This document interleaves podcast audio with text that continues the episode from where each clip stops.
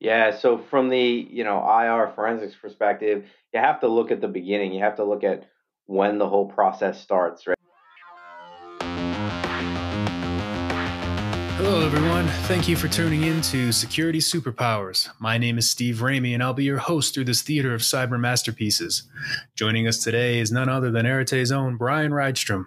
Brian is the director of forensics at Arete. He is an alum of the Big Four, where he was one of the leaders of the U.S. based forensics team and conducted global investigations. Brian, thank you for, for joining us today. Good evening, Steve. Thanks for having me. Appreciate it. Yeah, so you have a you have a pretty interesting background. Um, can you talk a little bit about your your if you if you can, uh, you know your your time at Deloitte and, and what you were doing at that global level? Yeah, so it's uh, it's interesting. I uh, originally started wanted to do law enforcement. Um, kind of migrated into the consulting world. You know, I spent a number of years uh, at Kroll and then um, left Kroll to uh, work with Deloitte and spent the last eight years at Deloitte really doing forensic investigations uh, on the global level. So what often happens when you try to use like today's forensics tools is, you know, you don't have the ability to really uh, do investigations at scale. So while I was with Deloitte, I really um, helped build uh, or lead a team to build a platform that um, enabled us to do global investigations uh, more efficiently. Uh, that's a that sounds pretty awesome. It, it's certainly a challenge. You know, one computer hard drive has got a you know ton of information on it. Could, couldn't imagine, you know, hundreds of computer hard drives all from different geographic locations. So would you kind of get all those hard drives together, all that information together, um, and then uh, overlay it with with uh, I guess how how do those forensic investigations occur? Yeah, so that's the that's the real challenge today with data being all over um, the cloud and in different types of devices. You have everything from mobile devices to you know, obviously your endpoints, servers, and then you have your cloud platforms. You know, how do you compile all that data into one place? So, you know, really, it, it takes a number of different techniques to grab that data, um, normalize it, put it in a central place, and then perform analysis on it. And you know, really, that's that's um, what I've done over my career uh, a number of times. And you know, the focus there is really to to spend time looking at the actual analysis, spending time understanding what the threat actor did. You know, not really worrying about the processing piece. You know, loading loading data into tools. Um, if you can if you can develop uh, ways to to make that process more efficient, you can really gain some insights. Yeah, that data manipulation aspect of it, where your, your uh, normalization, whatever, whatever you want to call it, uh, certainly a huge overhead. I remember working with some of our, our folks in prior lives, their, their analytics teams. Um, they would spend days just formatting and reformatting and reformatting load files upon load files of, of uh, incorrectly exported, you know, tables and such, and, and they'd pull their hair. They'd ask for the clients for you know another output um, just to receive the same thing. So they'd have to drill into it, figure out what the, the breakdown was, and work with the client to to get them out. I can I can totally see that same type of challenge occurring with. Uh, with you know the repetitive nature of the artifacts we as forensic investigators uh, have to, to comb through yeah i mean the other challenge we see right now is you know, especially with the remote working environment, you have people that are strewn about all different geog- geographic areas. So, you know, before you may have had offices in key central locations, and you know, you may have been able to centralize a lot of that data to be able to to back it up or or, or collect it, and you know, making the ability to do investigations a little more efficiently. Now, with people being uh, remote, it's really difficult with COVID. I mean, you have people working all over the place.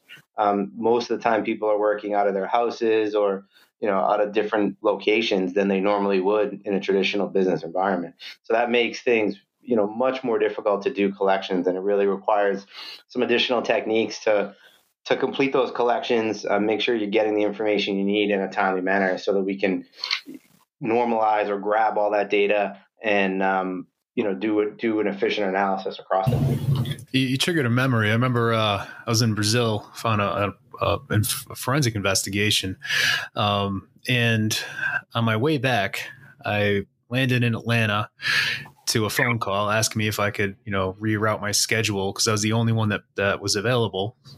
"Quote unquote," I was literally flying. Yeah, I was the only one available to go to to go to Arizona right? And I, I lived in DC at the time. So I'm in Atlanta. They want me to rebook to go to Arizona and, and, do some data collection out there. And this is this is years ago. This is like 2010, right? Way before the the work at home, the true work at home days really took shape, like what we know from you know the COVID era. And uh, I, I, I rearranged my schedule. I get to this. Uh, I get to this, um, you know, executive's house, literally at his house. His kids are out in the front yard playing. I pull up, uh, walk inside, and he wouldn't let me leave with his computer. I had to sit in his kitchen set up my imaging station and image the computer right then and there. So, uh, believe me, I, I, can totally relate to having the creative, uh, the creativity come through with data collection, as a lot of uh, these people work from home nowadays. All right, so I want to, you know, while we're on this theme of, of, data collection, forensic investigations, I guess you know at Arete, I understand you to, to lead the forensics. Um, you know, what, what's uh, what's your day to day about? What goes into leading a team of hundred plus incident responders and forensic investigators uh, to help our clients you know come from this really chaotic state of, of, a, of a ransomware infection of a of, you know extortion to a kind of clean almost unscathed type of version with them several weeks weeks later what's what's that day to day about yeah, so from the you know IR forensics perspective, you have to look at the beginning. You have to look at when the whole process starts, right? You have you have our clients that are probably having the worst day they've had uh, from the business perspective, right? Think of it like that everything was great at work, and now things just exploded, and they're really trying to figure out how they, you know, do simple tasks. How do you access email? How do you, you know, communicate with people? Because those systems are just potentially no longer functioning or no longer accessible. So at the end of the day, you know, a lot of our efforts are really working to help understand what the situation is with the client. What is the background of the incident? What has happened? What actions have been taken by the IT and security teams um, in the time since the incident happened? And it may be that in some cases, not a lot has happened because it, it, it just started, or maybe they've taken systems offline. The company is completely down and no one can can access you know email they can't access their file shares. And so, really, it's trying to understand what is the data landscape, uh, what systems are up, what systems are potentially impacted, and then really diving into what systems need to be collected. And there's kind of two approaches to collection, right? If you go back, the traditional approach from you know 20 plus years ago when I started, it was go grab the whole hard drive, image that whole hard drive, and then you'll process it and analyze it. And you know that's great when it was you know 17 gigs when I started or 10 gigs, right? Now it's terabytes and terabytes of data, and imaging the whole drive is going to take hours and hours of time. We don't have that kind of time, so you know we have to do um, collections that grab and preserve the forensic artifacts in a forensics manner, um, allow us to see the data that we need to see to analyze uh, the trail that's left behind by the threat actor. So that may entail, in some cases, doing um, collections that are, you know, not necessarily full disk forensic images. In some cases, maybe it is doing a full disk forensic image or collecting a RAM image. Um, it just depends on what the situation is, and and a lot of it really really depends on what's already been done uh, by the IT team and the security team. Yeah, the uh, the smaller the client, the the murkier the environment.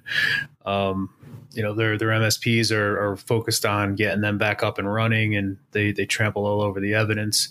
Um, some been through the the fire once or once before, and so they're they're pretty good. You kind of pick up on that quick. Um, yeah, certainly. Uh, you know, what's what has that IT team done uh, before we arrive on site to to help uh, preserve the, the, data in that state for us to be able to investigate thoroughly. Uh, yeah, so, I mean, my, my my approach after that, you know, once we get the collections, we really start going down the route of you know traditional forensic analysis, trying to identify you know what the actor has done, uh, where they have gone, have they looked at other systems in the environment, have they um, have they established privilege uh, so that they can you know gain access to other systems? Have they then uh, done network reconnaissance to to see what network servers are accessible. Um, are they moving laterally within the environment to other servers or domain controllers? Um, you know, really starting to go through some of the traditional um, cyber forensic investigation techniques that we would use.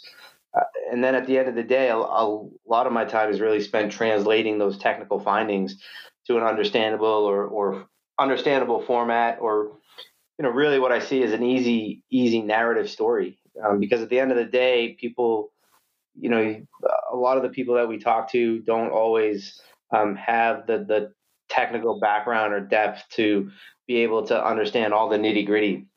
They really want a simple explanation of what happened and and at the you know trying to depict that through some sort of visualization or some sort of narrative or story um, really in my experience has been you know the best uh, course of action i can recall um, a story where i had to explain a really complex technical topic. And um, we explained that really t- complex te- technical topic which was basically data exfiltration but it was through multiple devices and through various cloud platforms. And we ended up having to do that through it, basically like a big pictogram. Um, and and the person that we were explaining it to was very non-technical at the time, and and we were kind of told prepped in advance that you know we may need to you know we can't really get too technical. But the problem was the depth of the data to really understand what this person had done was so technical that we had to bring it back up. We created you know this huge PowerPoint that had um, graphics upon graphics. There were really no words and uh, we ended up providing the the presentation. And at the end, you know, the the, the response was really great. The uh, in, the recipient kind of said to us, "Hey, like this was very clear. I haven't understood a lot of what's been uh, relayed to me, like in the past, related to this matter, but." This was extremely clear, and it was because we were able to narrate it through a story and explain that through visualizations. Yeah, I like how you said that. Narrated through a story. You know, it's it's really piecing together the who, what, when, where, and why. Um, and the majority of the time, the who, you know, we don't know their actual identities. So we we, we in the security community come up with a a uh, alter ego, you know, Wizard Spider or APT twenty nine. Mm-hmm. Um, and that why, you know, there's a, a, you know a few different reasons the why. The majority of investigations are are research and development focused uh, to steal state secrets, or uh, you know financially motivated. Um, and then the uh, the when that seems pretty easy because a lot of the artifacts are are date time stamped. Uh, the what, well, that get, gets into the the why and and then the the how. Um, that's pretty the pretty much the trickiest piece, the how, right? Yeah, the the how is actually really challenging. Um, you know, a lot of times we can see the what, so we can track through you know the various forensic artifacts what the what the threat actor did, where did they go, um, did they do kind of some sort of reconnaissance to navigate through the folder structure, um, identify key folders, did they dig deeper into those folders, um, you know what where did they go within the network environment? What files did they actually um, access or open? What uh, where did they go from there? Did they look at other servers? Did they look at um, connecting to remote servers or, or or other machines or shares within the network and we can see that type of activity but you know how did it happen how did they get into the environment that can really become a challenge right and that's really focused on what I would say identifying the root cause or really the attack vector. And what we find a lot of times is that the, the threat actors are getting pretty smart. They utilize anti forensics techniques. They've changed a lot of their behaviors so that data isn't written to disk as often as maybe we would like. So, in a lot of cases, we have to look in, in other areas. Uh, we have to look in, in RAM images. We have to look at, um, you know, unallocated space to see what data might be left behind or you know system files like like hiberfil or page file to see if there's any remnants um, of, of strings or, or information that that might tell us what commands were potentially run by the threat actor and at the end of the day a lot of times what we find is putting together the pieces from how that specific uh, threat actor um, whatever their name or code name may be how they actually function. So in the past when we look at you know hundreds of cases over time what has happened with that threat actor? Do they typically do use a certain method to um, to gain privilege uh, across the network? Do they use a certain method to to stage their data? Is it is it through zip files or is it through like like other utilities? Um, do they use cloud repositories to exfiltrate do they use um, other methods like SFTP sites, or you know, even even do they use other things like um, simple email transfers, right? I've even seen situations if you're looking at like a business email type compromise incident, you know, those type of incidents, a lot of times it's really taking information that's gained and then flipping that information back to leverage to basically modify like banking information and invoices or financial information so that they can then submit that invoice back within the company and it'll get paid. And so it's not always about exfiltrating data. Sometimes it's about taking data that's in the environment and modifying that data to, for some sort of gain, whether it be monetary gain, intelligence gain, um, password gain. Right? They could use that to to uh, basically use it as a jumping point to spring off to other other systems, other companies, other clients, and then you know launch a broader attack, almost like a like a hopping point. Yeah, so so I want to want to take a step back. You mentioned a phrase, uh, root cause. Uh, can you can you kind of describe what root cause is and, and why that's critical to the investigations? Yeah, so I mean, root cause is essentially how did the threat actor get into the environment, right? What did they, what method did they leverage to to get into the environment? So, you know, that can become a challenge for us because of the anti forensics techniques but an example would be, you know, did they basically gain credentials from a phishing attack and utilize those credentials to then log in? So if you think about something like an, you know 365 situation, you know, if, if you use a phishing email and send, you know, pretend you're Microsoft O365, um, you know, support, and you get this link that says, "Hey, click here to reset your password." If you click there and put your password credentials in, and it it looks like it's you know, because of some sort of issue or, or it doesn't work, you know, that could be a potential avenue where they can gain those creds. Now, then the question becomes how do they utilize those creds? Can they then log into the O365 environment or tenant um, using those credentials and then start to navigate and, do some reconnaissance through the email to see, all right, how should I escalate my you know who should i focus or how should i escalate my attack across the environment you know, there's a lot of intelligence and research that's done by a lot of these uh, threat actor groups. It's not like it's a random in in a lot of cases it's not like it's a random attack with no intelligence or research in some cases you know they they'll they'll do blasts out to try and target certain people um, but when they do that they could blast like 20,000 um, packages out to 20,000 different companies but they're not after all 20,000 companies. They're probably after a small subset of those companies for specific information and they're going to look to see hey is there anything there? So you know what is the root cause? How did they get in? Was it a software vulnerability?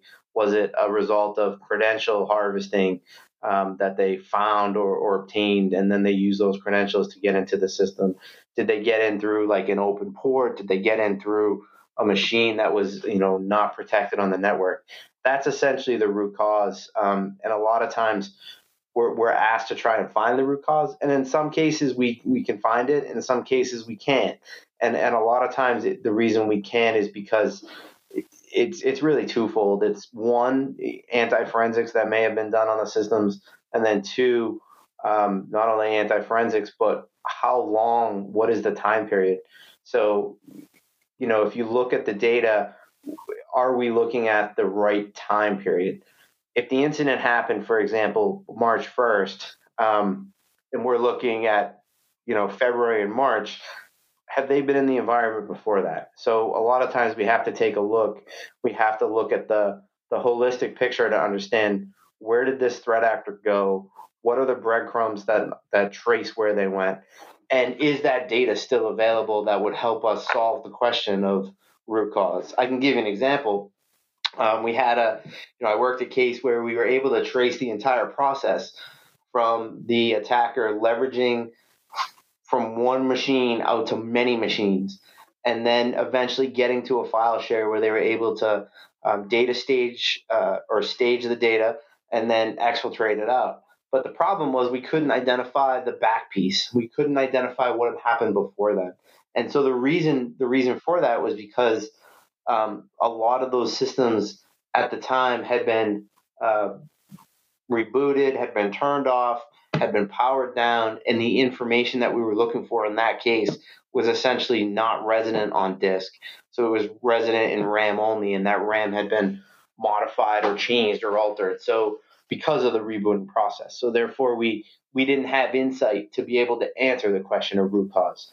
In that case, a lot of times what we'll do is try to understand what the TTPs tell us, um, what the pattern of activity is for that threat actor, so that we can then um, take their typical behaviors and try to answer some of those questions um, that might be related uh, to their typical behaviors and patterns and and and then put that against the case to say all right if we can't answer root cause can we answer the other pieces around it to at least provide more more information and context i really hate being in the position when clients ask why can't you find root cause right. it's the most difficult thing one to find and two to explain why you can't find it because you could do great work up to that point and then they kind of look at you with like you have three heads and they say you did all this and you still can't tell me how they got in?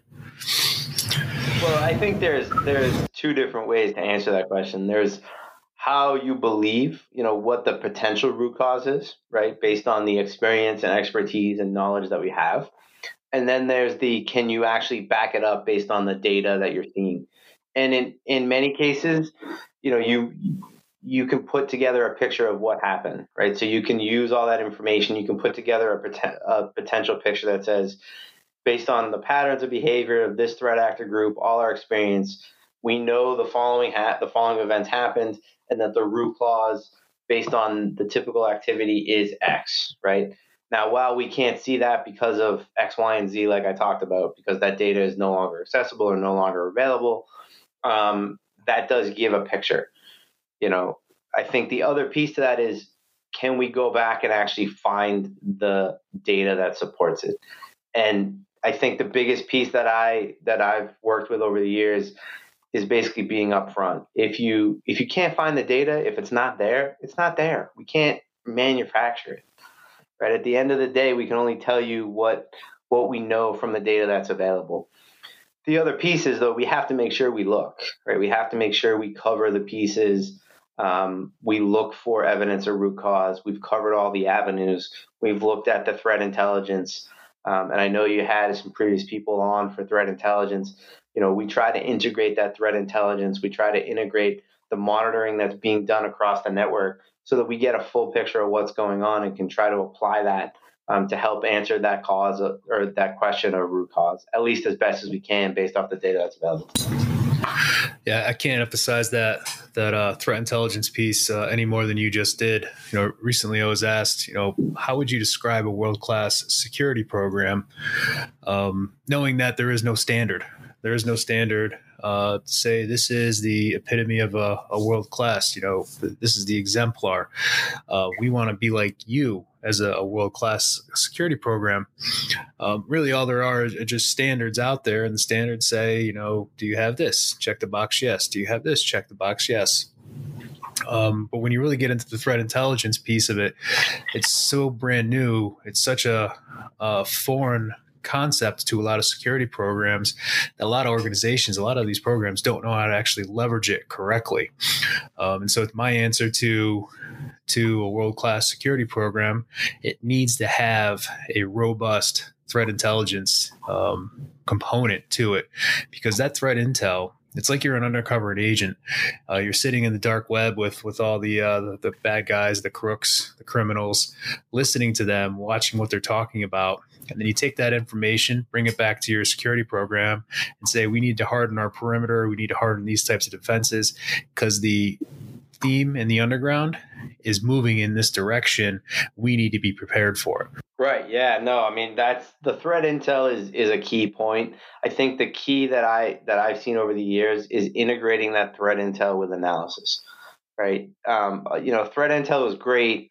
Uh, a lot of times, what happens is people will look at the threat intel and they'll say, "Okay, like give me the indicators of compromise for a specific variant and let me take a look at those indicators and let me see if I see them on the system. And that and that's a great first step, but there's more to it than that, right? You have TTPs, you have typical patterns, you have other pieces of information that you have to look for.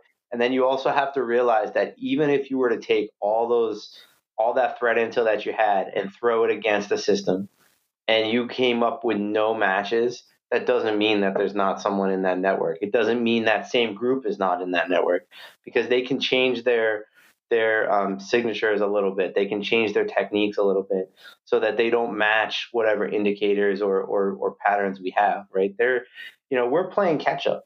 At the end of the day, you know, it's think of it like the like the law enforcement officer that's trying to chase the bad guy. The bad guy's one step ahead, right? How do we get ahead? We have to really look at what the patterns are. And you talked a little bit about data analytics um, earlier uh, earlier tonight, and that's you know really one of the things that I that I've seen um, here at Arete is really trying to look at the data, trying to apply some analytics to that to see what type of patterns um, are available for a specific threat actor group.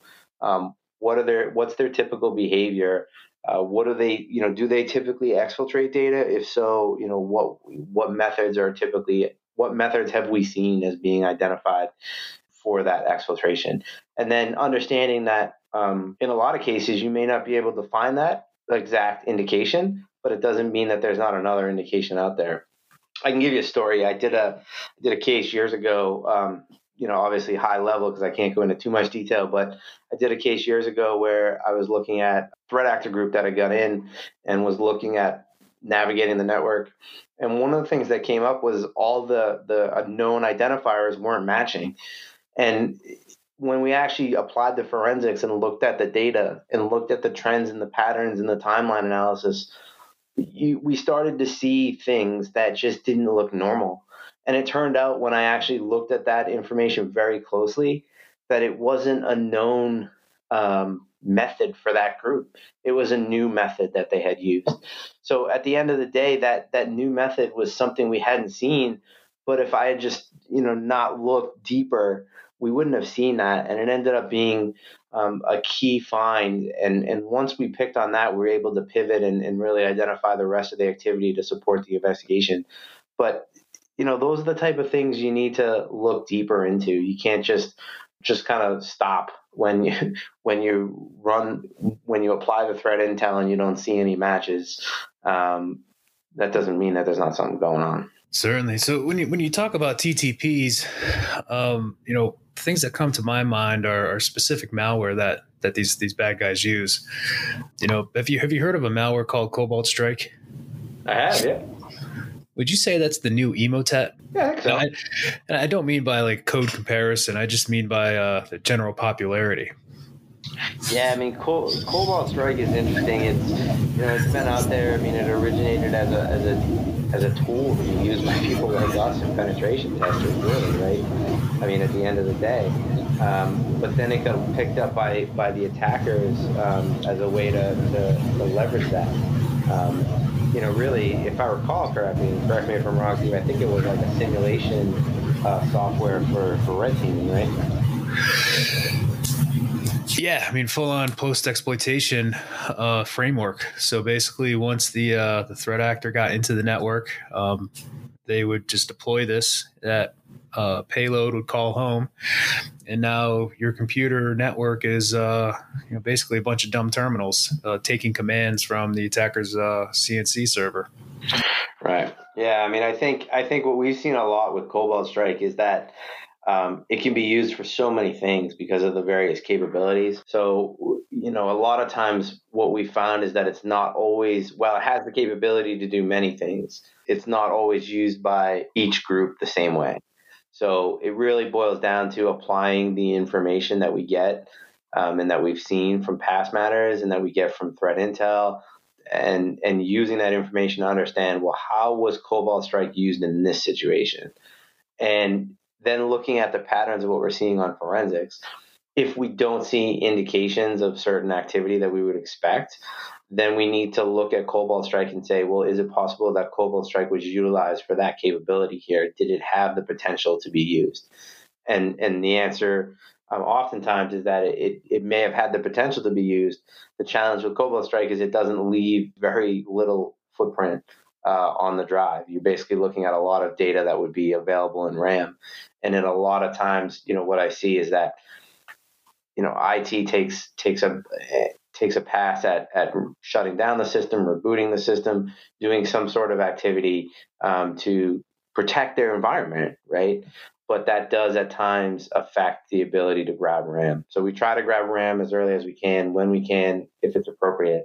But um, a lot of times I find Cobalt Strike as being something that is definitely a challenge for us these days. Yeah, and we see a varying usage of, of Cobalt Strike. We have we have some bad guys that leverage the you know end to end spectrum of, of a full blown Cobalt Strike deployment. Uh, but then we see some guys just use it as a way to remote into the systems, and then they're they resume their bull in China shop ways to uh, to move laterally and and um, exfiltrate data. Would you agree with that, or have you seen something different? Yeah, no, definitely. I mean, it's a it's a great um, C two structure. Um, oftentimes we see it used for, for C2 or for or for moving around the network doing doing reconnaissance. But it, yeah, as you said, it can also be used for that exfiltration component at times. And so uh, a lot of times what we find is um, data that that if we don't see indications of exfiltration, but we see everything leading up to it, and Cobalt Strike was in play, um, there there there is often a, a, question of is it possible that that data was exfiltrated? What i would typically say in that case is usually i would i would expect to see some sort of access and staging that's a, that's happening even with cobalt strike. Um, so if you see that activity then it, it kind of leans more toward why would you go this far to stage data and then not take it right? Sometimes we have to take a step back and get away from the technical and say like what is the logical point here? What? How do we look at this at the 500 foot view, not the you know 10 feet view? Because I think sometimes we get so caught up in the technical detail, like okay, I'm looking for exfiltration, but I don't see it. I see all this other stuff that I missed the larger picture of. Well, wait a minute. Why would someone do all this to get to the point of staging data to then not exfiltrate it? So the question there is not was it was it exfiltrated? It's how was it exfiltrated, right? I mean, that's just that's just my take on it. But I, you know, I think we always have to take a step back and look at that big picture. Yeah, no, you're you're, you're triggering uh, triggering some flashbacks to uh, the use of, of Cobalt Strike to trigger a program called rclone or or Megasync, and exactly. those programs pipe it out, pipe the data outbound, and you don't see a typical opening a web browser and, and downloading, you know, or excuse me, opening a web browser and navigating to a cloud site and then dragging and dropping the upload. It's all almost all automatic from from these guys now. Yeah, no, that's to make it easier and more efficient, right? So the, you know, if you if you deploy, you know, if you deploy. Uh, scripting, you can you can do this more often, and you know the the uh, the profile is that you can potentially make more money, right? If you're a, if you're a threat actor, so I mean that presents more of a challenge for us. We have to be on our game. We have to be aware of the different um, different sites like rclone, uh, rclone, Megasync. Um, make sure that we understand what sites are out there and, and potentially being used. And really, that's where the threat intel piece really comes in. You know. Yeah, yeah, it really does. I mean, I, I think the uh, these guys are taking Jerry Maguire's uh, famous line uh, to heart way too much. You know, doing more with less. I like it. yeah, you know, you wouldn't think that uh, bad guys watch Jerry Maguire, but that's a little of my threat intel to share with the community. Well, awesome, Brian. So I, I, do know that you, you know, Cobalt Strike is used to exfiltrate data um, from a, a, forensic standpoint. And th- th- by the way, there's there's a lot of other tools. Cobalt Strike is the you know the new uh, sliced bread. Um, yep. But uh, um, you know, from a forensics perspective, are you able to arrive to 100% certainty of what data was actually taken? That's a great question. So, uh, what I would say is, as a whole, the answer is going to be I can arrive to 100% certainty of the data that was accessed. Um, in some cases, if I see staging, I can arrive at a um, conclusion of the data being staged, and then if I if I do see exfiltration, I may be able to actually get there and confirm what data was indeed transferred. Um, we are fortunate enough at Arete to actually have a, a, negotiations team, and so we've had a lot of success um, engaging the, the the threat actor in in communications and negotiations, and really try to obtain information uh, from them uh, around you know what data they have or what data they might have almost as a like a proof of life scenario right i don't know if you've ever seen that movie proof of life um, you know, from the old K&R kidnapping and ransom days, but you know, it applies here, right? Uh, you know, if we can get some proof of life from them as to what they took, we can then start to match that up to the activity we're seeing. And, and we've had some real success doing that and, and being able to go back to the client and say, hey, you know, we've seen activity that shows staging, that shows access. You know, we we know data has been exfiltrated, um, but we don't know how much data has been exfiltrated, or we or sorry, we don't know what data has been exfiltrated. We can tell you how much data in many cases through the logs. Um, but then the question becomes like if I see access to a folder, and I can give you a perfect example. Uh, we had a case where we saw access to a specific root folder but we didn't know if there was like sub content within that folder that was taken or if it was just the whole folder or if it was only accessed. And um, we ended up uh, engaging in some discussions with the threat actor got some information that led us to believe that that, that um, there were some files um, that potentially were ones we hadn't seen before. And we went back to the client talked to the client about those files and found out that they were within the folder in question. They were actually files that were typically stored in that folder so at that point, we you know we were able to confirm that yes, those files were indeed at risk, or they were indeed uh, taken, and the other files were indeed at risk of being taken. Because if that whole folder was taken, then everything within it would have been taken. So that that basically triggered a, a data mining exercise um, within that folder and a review to understand, you know, what potential information was within that folder.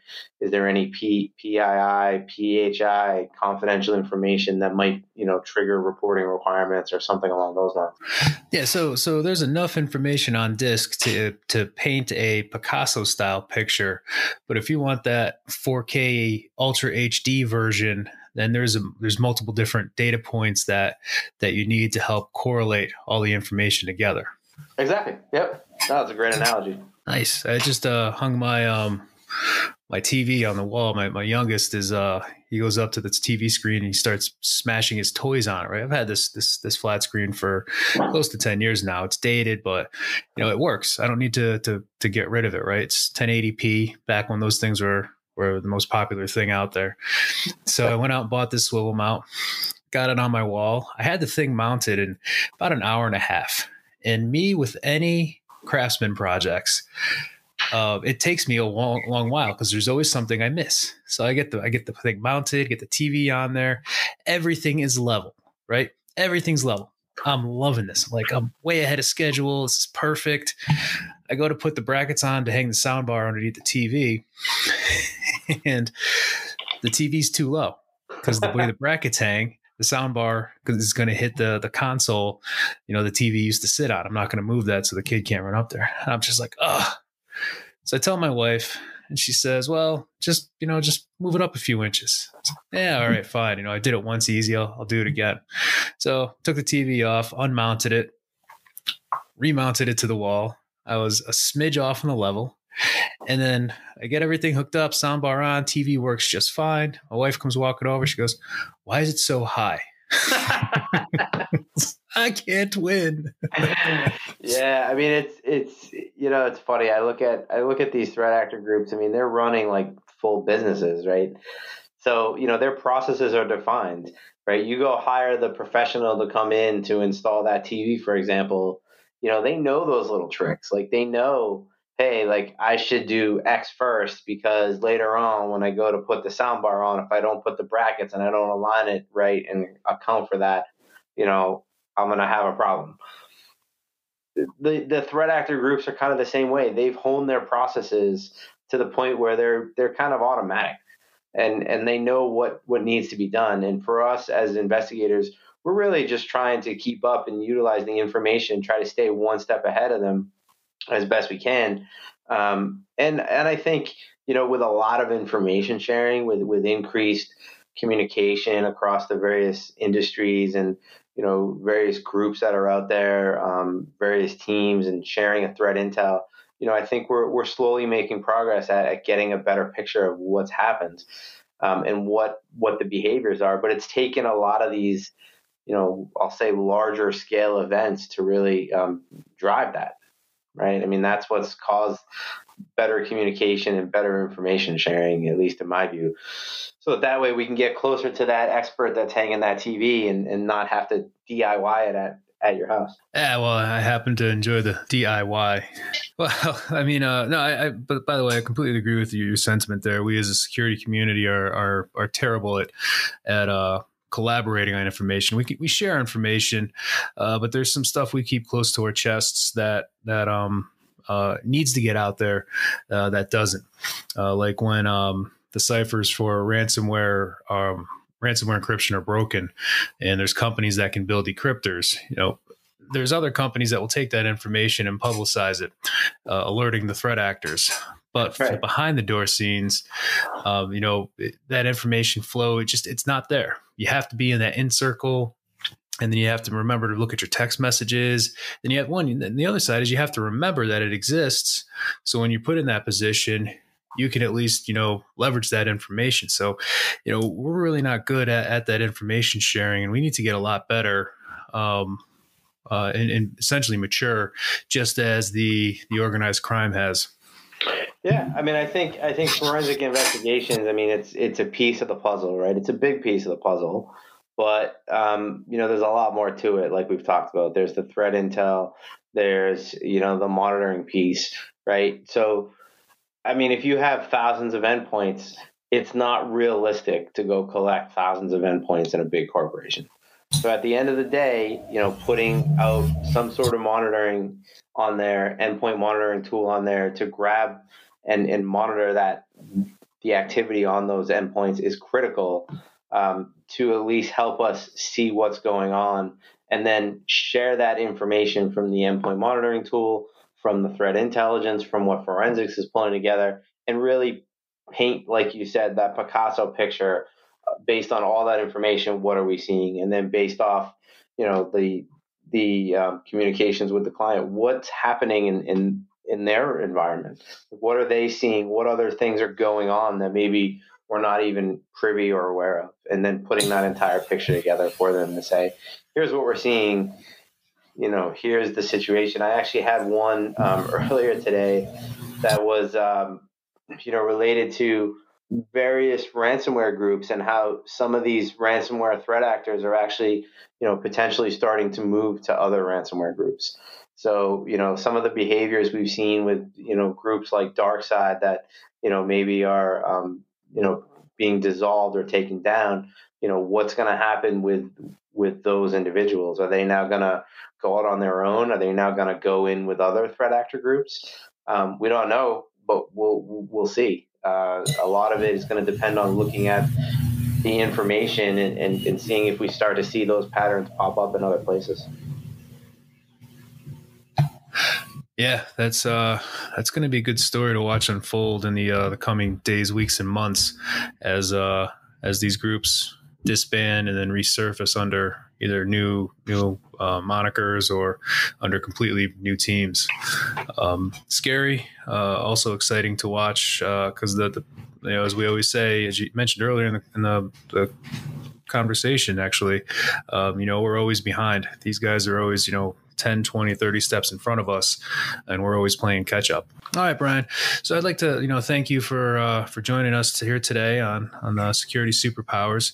Uh, any uh, any recommendation, last words, advice, recipes, good bourbons that you uh, that you'd uh, kind of share with your your listeners here? One of the things we're seeing really is the ability to share information across the community so that we can really take down and and help uh, help take down these uh, threat actor groups. Yeah, so I think the key thing here to remember at the end of the day is um, communicate between forensics and the various other areas, uh, cyber threat intelligence, endpoint monitoring, and then really, you know, maintain that communication and then share uh, what, what, what's coming out of that uh, combined effort with the community, so that we can all be more informed to try to uh, defeat this this common enemy. I completely agree. You know, um, there's not many folks that emphasize communication as a uh, as a takeaway, um, but you know, you're, you're totally right. The more communicative we are, the more success we'll have.